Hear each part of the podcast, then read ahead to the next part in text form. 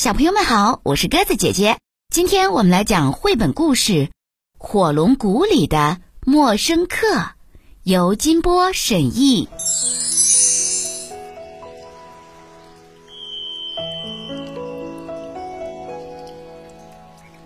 嘿，请你猜猜看，那天我在火龙谷里发现了什么？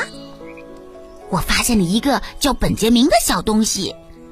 这个小东西。我可不知道该拿它怎么办，于是我就带它去见我的爸爸妈妈。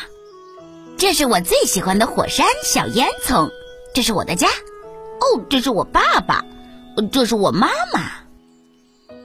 妈妈说本杰明可能饿了，就做了一桌子好菜，有肥嘟嘟的小鱼，有滑溜溜、鲜嫩多汁的蚯蚓，还有脆脆的甲虫和飞蛾。不过。本杰明看了看，好像没什么胃口。天快黑了，我问妈妈：“妈妈，今天晚上本杰明能睡在我的床上吗？”妈妈说：“这小家伙看上去是累坏了，只是不知道他在床上睡过没有。”我翻出自己的睡衣给本杰明穿，嘿，你猜怎么样？原来他的脚上是没有花纹的。第二天早上，我打算带本杰明去见我的朋友们，和我一起去上学吧。今天老师要教我们怎样稳稳当当的坐在火山上。可本杰明好像对上学没什么热情，也许他生活的地方根本就没有学校吧。一见到本杰明，格格龙老师就决定取消当天坐火山的课。想想看。火龙谷里来了陌生客，这是多么不寻常的一件事啊！格格龙老师说：“我们得利用这个机会，好好的研究一下这位特别的客人。你看，本杰明还真是很特别。他用腿走路，他不会飞，他的头上长着一根软软的毛，呃，他的爪子软软的。”尾巴好像也掉了，它身上没有鳞片，它不会咆哮，只会叽叽叫。哦，这叫眼泪，伤心了就会流眼泪。它不会用鼻子喷火，只会用眼睛流泪。它流泪是因为它想家了。它告诉我们，它的家在一个遥远的、神奇的地方。他家里有好多好多的本杰明，有本杰明爸爸，男本杰明，女本杰明，还有本杰明妈妈。真不敢相信，在本杰明的世界里，大家都认为火龙是一种想象出来的、只出现在故事里的动物。我问本杰明：“你不会飞，不会咆哮，不会喷火，那你究竟会什么呢？”本杰明会玩游戏，不过这游戏看起来傻乎乎的，叫呃踢足球。本杰明向我保证，这游戏好玩极了。他教我们玩，真的很好玩。本杰明说，在禁区内传球时不准飞，不许把球吞到肚子里，也不许喷火烧掉球门柱。哦天哪，要记的规则可真多。整个下午，我们简直玩疯了。后来我说：“我们该回家了。”我发现本杰明的眼睛好像又要流眼泪了。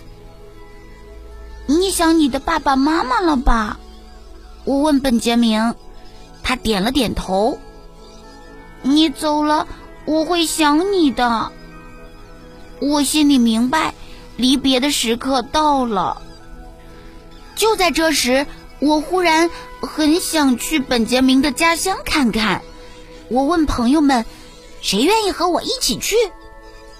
他们都摇着头，露出很害怕的表情。其实我自己也有点担心。我只见过一个本杰明，如果见到许许多多个本杰明，我该怎么和他们相处呢？不过，本杰明兴高采烈地期待着回家。我也禁不住替他高兴。哟吼，出发啦！哦，要漂洋过海。回家的路真的很远很远呐。不过，本杰明的家乡真的很美很美。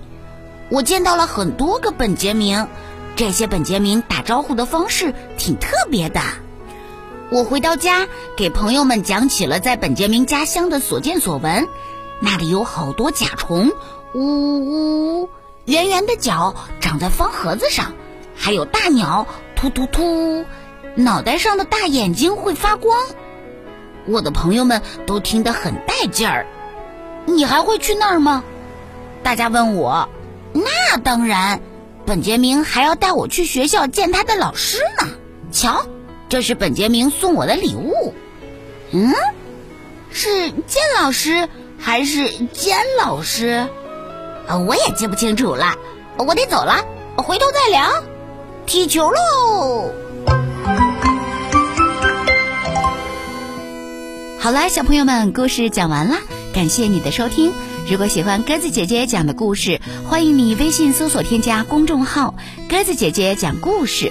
听完故事后，也可以在故事下方写下留言，有机会列入精选哦。明天我们再见吧，晚安。当微风吹过，今夜无眠。那青春流过的雪呀，飘落的回忆，蹲在墙角下等你。